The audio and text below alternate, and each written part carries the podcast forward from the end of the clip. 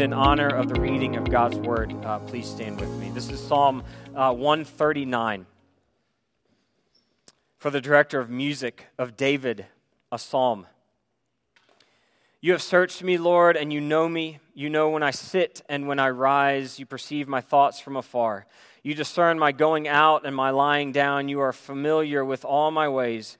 Before a word is on my tongue, you, Lord, know it completely.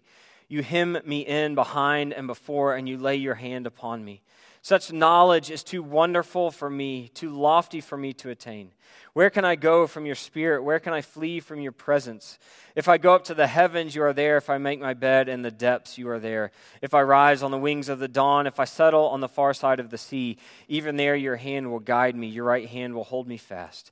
If I say, Surely the darkness will hide me and the light become night around me, even the darkness will not be dark to you. The night will shine like the day, for darkness is as light to you. For you created my inmost being. You knit me together in my mother's womb. I praise you because I'm fearfully and wonderfully made. Your works are wonderful. I know that full well. My frame was not hidden from you when I was made in the secret place, when I was woven together in the depths of the earth. You saw my unformed body. All the days ordained for me were written in your book before one of them came to be. How precious to me are your thoughts, God. How vast is the sum of them. Were I to count them, they would outnumber the grains of sand. When I awake, I am still with you. If only you, God, would slay the wicked away from me, you who are bloodthirsty. They speak of you with evil intent. Your adversaries misuse your name. Do I not hate those who hate you, Lord, and abhor those who are in rebellion against you? I have nothing but hatred for them. I count them my enemies. Search me, God, and know my heart. Test me and know my anxious thoughts. See if there is any offensive way in me and lead me in the way everlasting. This is the word of God for us, the people of God. Thanks be to God. You may be seated. So, if you are checking your watch and thinking, we have got places to be, that is a 24 verse psalm that you just read. Rest assured, we are not going to tackle 24 verses this morning.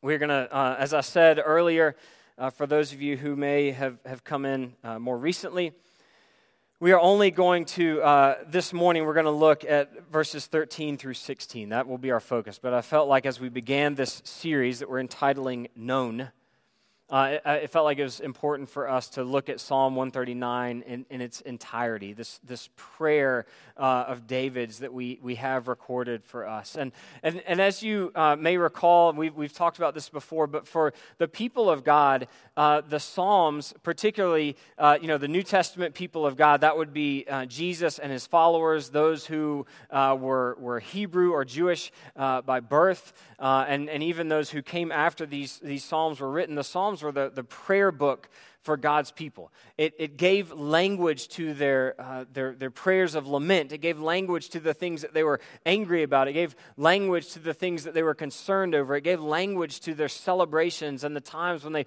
marched up to the temple together to worship. So if you, um, as, as uh, an individual are thinking, I, you know, I'm, it's the start of a new year, like I'm looking for something uh, that might help me in my quiet time and help me in my prayer time, the Psalms are a great place to turn.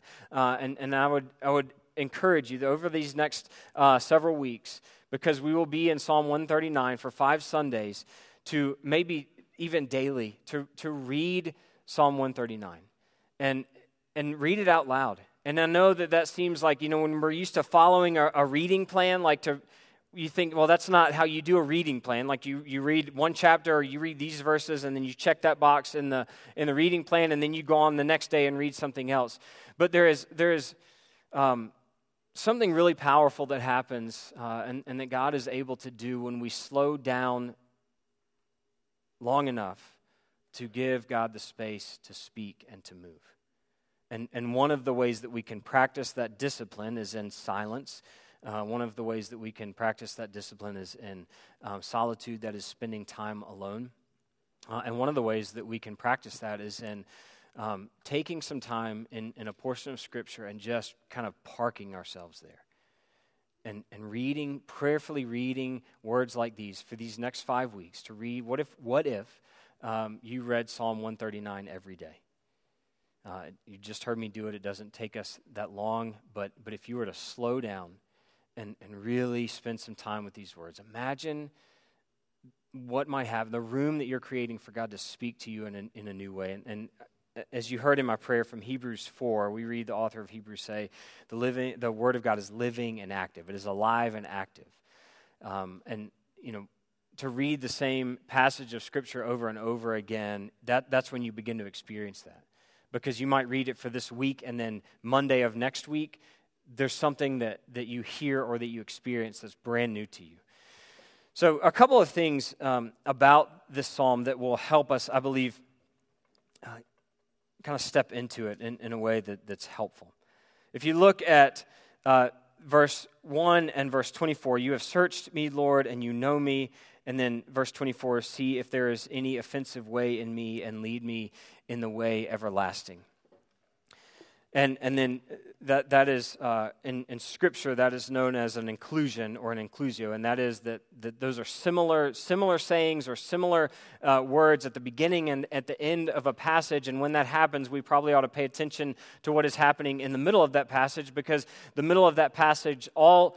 Um, all supports and all undergirds that, that thing that, that has been established at the very beginning. And what is established at the beginning and at the end of this psalm um, are, is, is very simple, and that is that there is a relational component to this prayer. There is a relational component to this prayer from David, from his heart to the heart of God. You have searched me, Lord, and you know me. See if there is any offensive way in me and lead me in the way everlasting. You have searched me and you know me. And then again, if, see if there's any offensive way in me and lead me in the way everlasting. That is, God, search my heart and, and reveal to me those things that aren't of you and lead me in, in a path in a way that is reflective of who you are. And a prayer like that doesn't happen outside of the context of relationship. This is not just some empty prayer that, that, uh, that David is praying here. This is a prayer that is, that is born from kind of the, the depths of his heart and the depths of who he is. And, and so it's important for us as we step into this, and, and hopefully as you spend some time in this psalm over the next several weeks, to hear in, in these words words of relationship. Like to make these your words. Yes, they were, this is a prayer that David prayed generations ago, thousands of years ago. But what if these became your words? Uh, if these begin to mark your prayer life for the next several weeks? And, and we'll talk about this in the coming weeks, but I just want to maybe try to establish this idea. Like, what, consider what it means that you are known by God. Known by God. There is nothing about you that God does not know. In, in that same passage in uh, Hebrews chapter 4, uh, we read that, that everything in all of creation is laid bare before uh, the one to whom we must give account. Everything is laid bare before the eyes of God. So, those things that we have become really good at hiding from other people, we're not hiding them from God. And, and while that can be a, a, bit unnerving because all of us have things that we're not proud of, all of us have things that we carry around, and we, we would just assume those things never see the light of day. Uh, and, and because if, if that happens, then we're concerned about how people may feel about us, or, or we're concerned that maybe it changes people's perception of us, or we're seen as, as a failure, or we're seen as, as rotten, or, or, or whatever it may be. And, and maybe some of the things that you have written or are writing on the, the piece of paper that you have, maybe some of it is wrapped up in that. Like, this is a label. I feel like a failure. I feel guilt. I feel shame um, over this thing that I have in my life or this thing that I've done. And I, I don't really want anyone to find out about it. God already knows that thing about you. And it's not because God has, God, God doesn't know you because God has gotten to know you. God doesn't know you because God has learned things about you right? Like we have people in our lives people that you have relationship with over time you've gotten to know that person or you've gotten to know those people. You you you you know if you um, uh, if you're in a relationship with someone i'll just use the example of, of my relationship uh, with my wife. We've been married for uh, 20 what year is it now? 2020 21 years um, we've been married. And and i we know each other more deeply now than we did uh, when we met in uh, 99. and that should happen the more that you spend time with somebody. You, you get to know them, you learn things about them. I, I know, and I'm kind of picking on it. My wife's not here this morning. She's away uh, with, with one of our, our daughters who has a volleyball tournament this weekend. So, um, Piper, if you're tuning in, I'm just going to say things about you, and you can't. Usually, she sits on the front row and like talks back to me, um, or, or, you know, calls me on stuff I'm saying, but this morning you don't get the option of doing that. Um, so I've learned that she kind of lives life in a hurry, and, and understandably so. Like we, there, it's me, and we have five kids, and she, we are all alive because of her. Like she, I mean, God ultimately is the sustainer of life, but she keeps us alive and, and well fed and, and healthy. And we wouldn't, we'd be in a like. I'm here with just three of our kids this weekend, and, and it's it's touch and go. I'm just gonna say, like, so far everyone has eaten, and we're we're doing we're doing well. Uh, but I've learned that my wife, like, she sometimes is in too much of a hurry to close drawers and cabinets in our kitchen. And like when we first got married, I thought, and we were living in a rental house, I thought, I, I think our house might be haunted. Because I'm pretty sure that all of these things were closed when I left the room, and, and now I walk in and they're all, it's all wide open. Like there's a ghost in our house that's just opening things uh, behind us. And she, there are lots of things that she would say she has learned about me uh, if she were here. So you can ask her about that sometime. I didn't know those things when we were dating. I didn't know that she liked to leave, you know, she, who has time to close a cabinet or a silverware drawer? No one has time for that. I, I didn't know that about her. Um, I would say she didn't know, but she learned pretty quickly that because I'm an eternal optimist, um, I always assume that we're going to be on time everywhere we go. Like, there's always time we might need to leave the house in 10 minutes. And I'm like, there's probably time to mow the yard real quick. I, it's fine. We can get it done and we'll be where we need to be. Uh, it's, it's a great source of frustration for her. But as we consider our relationship with God, regardless of where you feel like you might be in your relationship with God, like you might be here this morning and think, you know, I don't know about this whole Christianity thing. I don't know about this being a part of a church. I, am just here because I, I got dragged here, or I'm here because maybe I, you've come back for the first time in a long time, and that's okay. That's part of the beauty of the fabric that makes up the family of God. We can all be in different places on this journey, and God is, is as present with each of us. I mean, He's equally present with all of us. Loves you where you are, wants to walk with you where you are, and, and is always inviting all of us to take that next step but for all of us, regardless of where you feel like you are in your relationship with God, God didn't need to get to know you. God has known you intimately from the beginning. God knows where you are now, and God sees every day that is ahead of you. And, and while kind of surface level, that might be a little bit unnerving. It is a psalm like this, it is words like found in these 24 verses that ought to give us great comfort. It is words like, like Sarah um, spoke over us before we, um, before we sang. She spoke words that are found, uh, reminding me of Philippians 1 6. Being confident of this, that he who began a good work in you will carry it on, in, on to completion until the day of Christ Jesus or words like we find in Paul's letter to the church in Rome. From Romans chapter 8, verse 28, and we know that in all things God works for the good of those who love him, who have been called according to his purpose. And it's at the end of that chapter that we feel these incredibly hopeful words. In all these things, we are more than conquerors through him who loved us. For I am convinced that neither death, nor life, neither angels, nor demons, neither the present, nor the future, nor any powers, neither height, nor depth, nor anything else in all creation, anything else, that is, whatever you might insert in that blank, that is, whatever you might have written on that piece of paper that you feel like is, is the thing that is keeping uh, God from loving you the way that you see God loving the people around you anything else in all creation. That no matter what you might put into that blank, no matter what you might lift up and say, yeah, but what about this? Anything else in all of creation, I'm convinced that, that nothing in all of creation will be able to separate us from the love of God that is in Christ Jesus our Lord.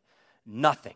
There is nothing that you can do. There's nothing that you have done. There's nothing that you think about. There's nothing that you are considering doing. There's nothing that's been done to you. Hear that. There's nothing that you have been on the receiving end of that is not your fault, that is because of someone else. There's nothing that has happened in your life that can separate you from the love of God that is in Christ Jesus our Lord. Amen?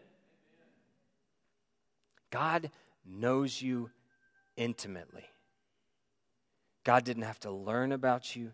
God didn't have to get to know you. God knows you. God knows your frustration. God knows your fear. God knows your failures. God knows your hopes. God knows your dreams. All of it. And in the middle of this psalm, in the middle of this prayer, we find these words that I believe it's, and, and it's really why, as, as a pastoral and as, as our, our staff, as we were preparing and praying months ago and, and felt like God was leading us to really spend some time in this psalm, we felt like the place for us to begin is in that place of identity, like understanding who we are as God's children. Because we can hear that truth that, that, that Paul wrote to the church in Rome that I just read from the end of Romans chapter 8, we can, we can hear that. And, and while we're here in this moment, in this space, and have the opportunity to surrender our labels and have the opportunity to take on some truth about who we are to God and have the opportunity to lift our voices together in worship, it all, we, it feels like, okay, I can do this. Like I can live into this here. But the moment that we walk out of that door, we have a world that is waiting for us, and particularly, we have an enemy who is seeking to convince you of things about yourself that are not true, seeking to convince you about um, things about who God is and who God is to you, more importantly, that are not true. We, we read in, in Jesus talking about um, the enemy, talking about the devil, uh, and, and, that's not something we talk about a lot in church, but, but, but we know that there, is, there are forces of evil at work in this world, and that is the reality of the world that we live in, and, and it's a result of the brokenness that is in the world. But take heart. Uh, the things, the way that things are now is not the way that they will be. That, that we are on this trajectory to, toward a day when Jesus will return and make everything right. But right now, we're kind of living in, in that tension the tension of this kingdom that has come and is coming, and the reality of this brokenness. We talked about this last week the beauty and the brokenness, and the way that these two things kind of reside in the same space at the same time. And so we, we have this enemy, as Jesus says, who is the father of lies. His native tongue is, is lying. And so to begin in this place where we hear from the heart of David, and, and remember David's journey and David's trajectory, there, there were some things in David's life that were not pretty. And it's because David got off track. He forgot who he was. He was operating out of a, a place of, of, of being a king in the worldly sense. Like, I can do what I want because I am king. I, I have the authority to act in a way that is pleasing to me and to act in a way that benefits me. And, and we, are, we are still, all of us, we, we, we kind of suffer under that, that temptation and, and that illusion. And, and the place, if you go back to the very beginning in, in Genesis, and, and we, you know, we read in the temptation story that one of the things that Adam and Eve were, were told in Genesis 3, one of the things that they, that they heard from the enemy is that if you eat this, you will be like God.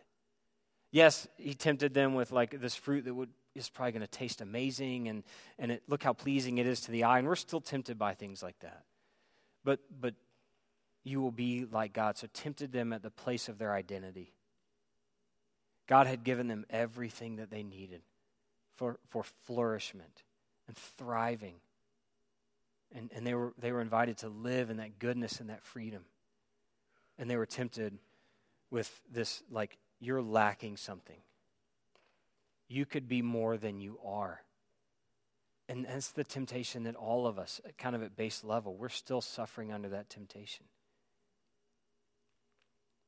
So it's interesting if you do if you were to, and I did this, so I know this, if you go to Amazon and, and just type in the search bar Psalm 139,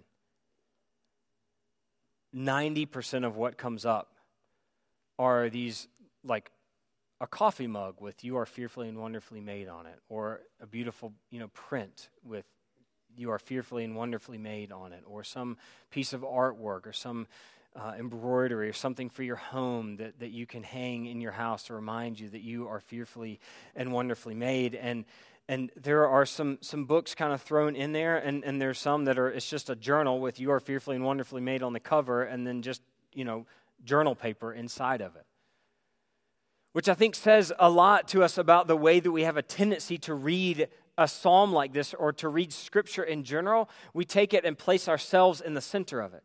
And yet, as we will find over the next several weeks, what, what is happening in this psalm and what, what is at the heart of this prayer of David is he is just in awe of the vastness and, and the power and the goodness of God also in, the, in awe of the fact that this God of creation, this God who is all powerful, this God who is all knowing, is also a God who knows him intimately. The God who created him, who formed him in his mother's womb, who knows his intricacies, who knows his ins and outs.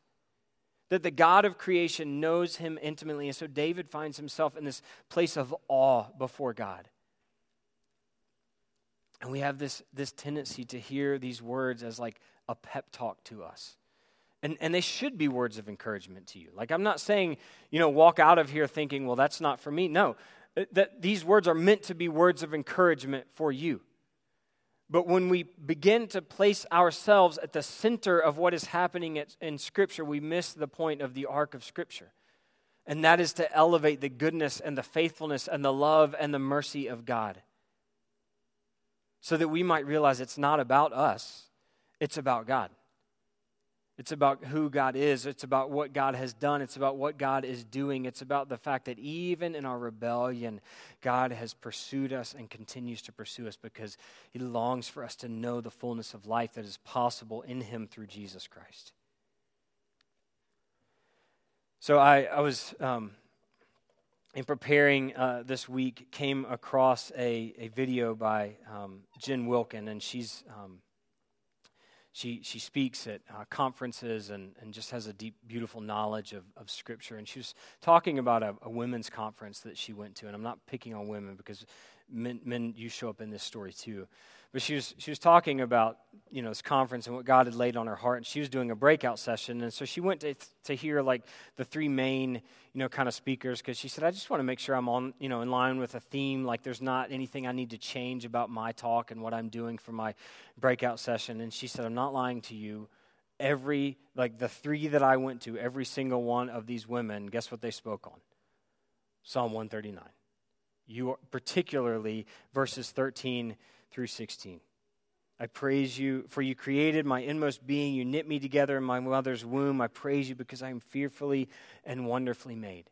And she, and, and she was to the point that I was just making. She said, We have this tendency to take this passage and to hear it as a pep talk. Like we're, we're two weeks into January now, and if you started January thinking, you know, this is it, this is the year that I get fit, this is the year that I, that I shed some maybe some unwanted weight, that I really begin to take care of myself. And, and, and now, you know, it's, we're two weeks in and you're like, oh my gosh, can I get a redo? Like, can we go back to January 1? Because I feel like I've, I've already fallen short. I've already failed. She said this would be like the way that this was being presented at this conference. These women were saying, No, you just step in front of the mirror and all the wrinkles and all the gray and the excess weight, and just, I'm fearfully and wonderfully made. And, and, she said that there was this one woman who was like, I want everybody here, and, and that, that just makes you nervous, right? Like when somebody says, I want everybody here to, you know, all of you do this. I want everybody here, women, you just, forgive me, this, these are her words. Just place your hands on your uterus and just proclaim blessing over it. I'm fearfully and wonderfully made. And, and she said she's looking around this room and thinking, like most of the women in here are of the age where that they probably don't have that anymore. And so I don't know what this lady's doing. And she's like, if, if that's what's happening in the women's session, like, what are the men being asked to, what are they doing?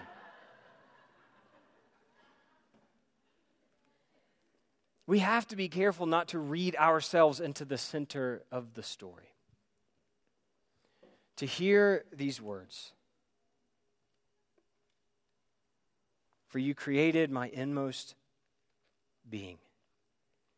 You knit me together in my mother's womb. And that the word that is used there for knit is, is a word, that, that Hebrew word in other places in Scripture. Take Exodus, for example, where God is giving instruction to the, the tabernacle and, and the, the making of the tabernacle and the garments that the priests will wear. It's the word that is used for embroidery, for the fine, delicate, intimate work that is done to craft this thing.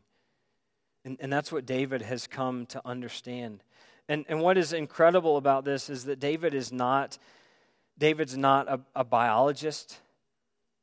David, like, there are things that we know now about the human body and, and anatomy and how it works that David had no idea of. And yet, there was something about the, the magnificence of, of just the human form and the way that it operates that caused David to stop and say, God, you, this is beyond me. God, you, you knit me together.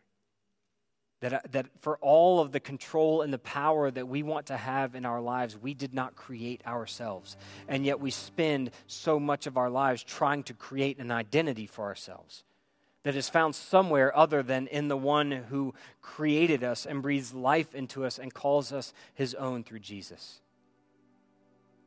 So, David, even in his lack of knowledge, is, is moved and astounded by what he, what he sees. Charles Spurgeon says it this way He says, The psalmist had scarcely peered within the veil which hides the nerves, the sinews, and blood vessels from common inspection. The science of anatomy was quite unknown to him, and yet he had seen enough to arouse his admiration of the work and his reverence of the worker. To know that you are fearfully and wonderfully made, that even, and, and this, this saying that David says here, my frame was not hidden from you, verse 15, when I was made in the secret place, when I was woven together in the depths of the earth. And that makes it sound to our ears like we're all a bunch of Cabbage Patch dolls that just spring up from the ground. That's not what, uh, there's like 10 of you who are old enough to know what a Cabbage Patch doll is. I realize, I'm sorry for those of you who don't.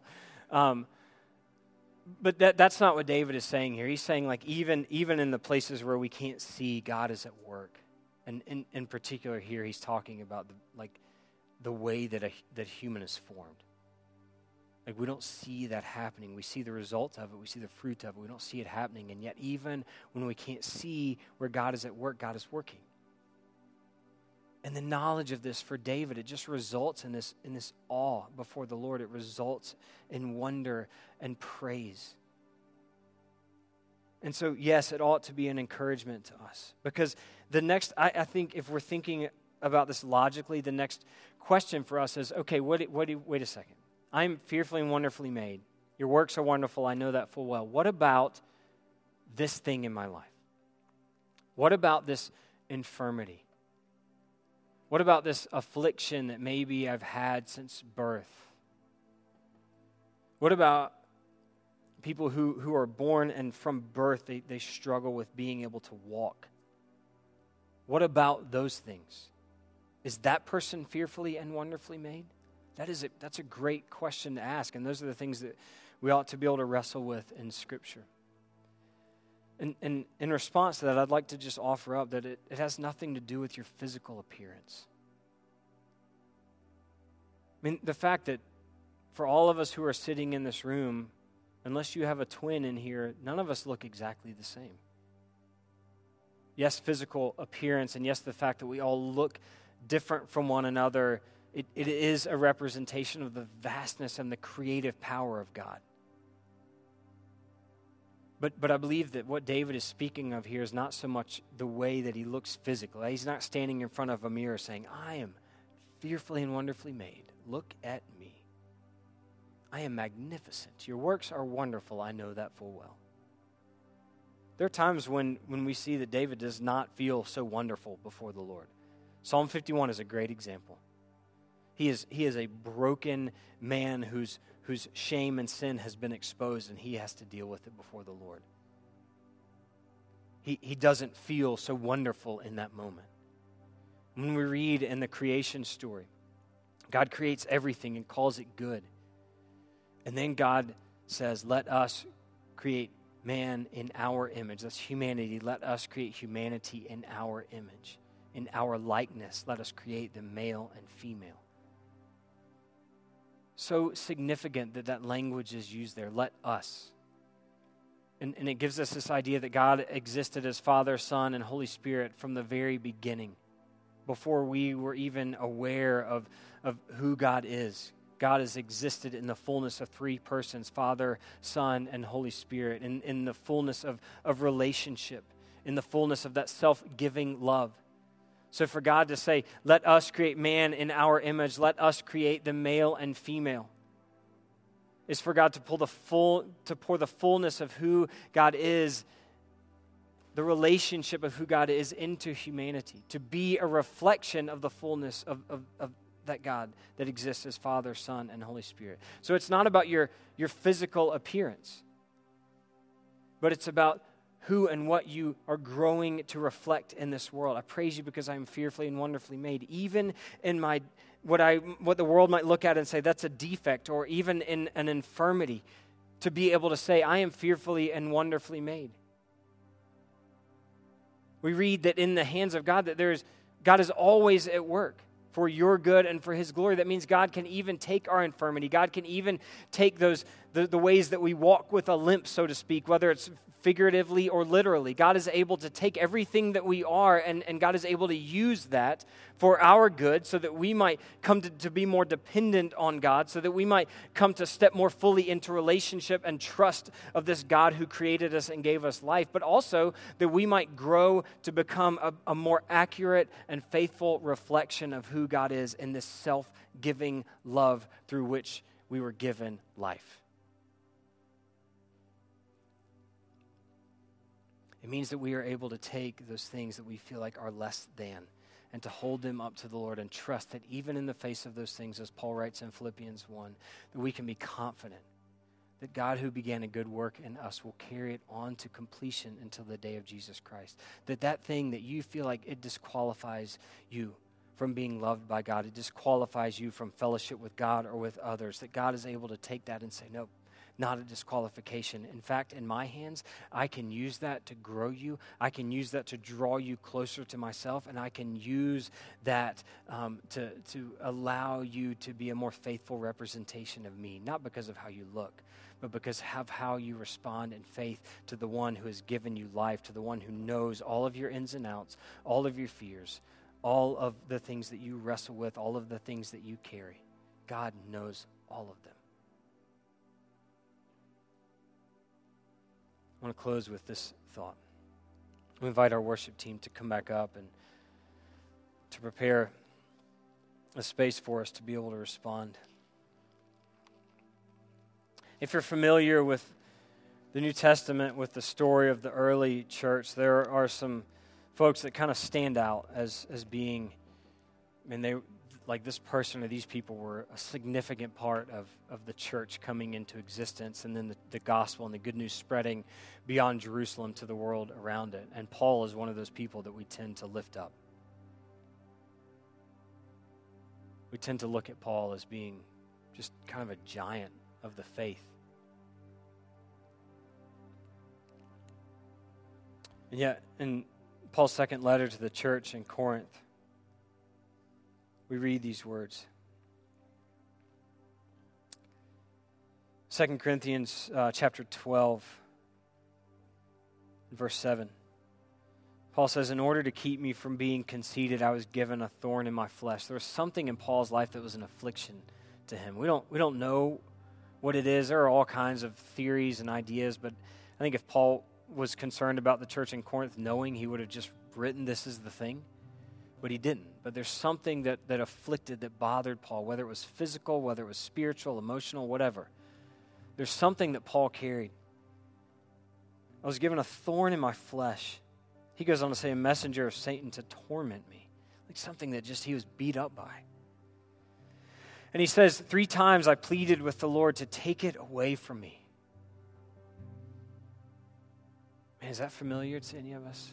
God, just take this thing away from me. I don't want to struggle with this sin anymore. I don't want to have this fear anymore. I don't want to feel this way about myself anymore. I don't want to feel this way about another person anymore. God, just take this thing away. Paul says, But he said to me, My grace is sufficient for you. For my power is made perfect in weakness.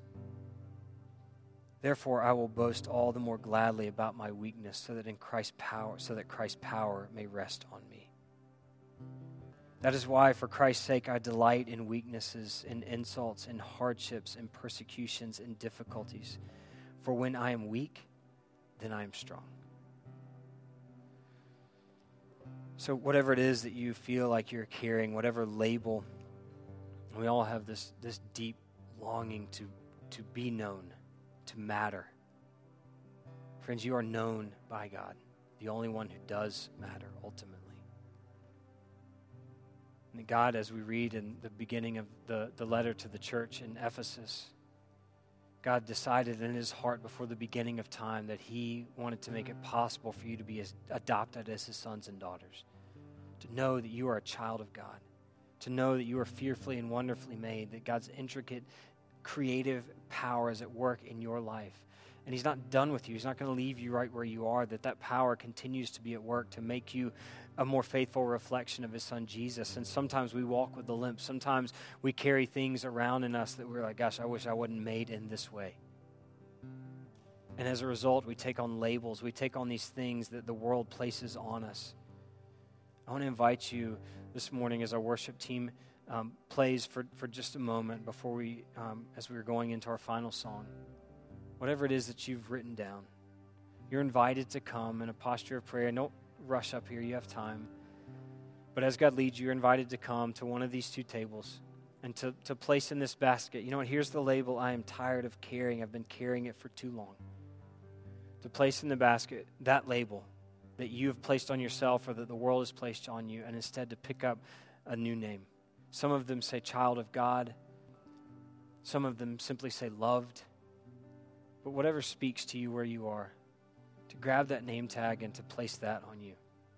To hear those words spoken over you, to know that your identity and the fullness of who you are is meant to be found in the goodness and the love of God. Let me pray for us.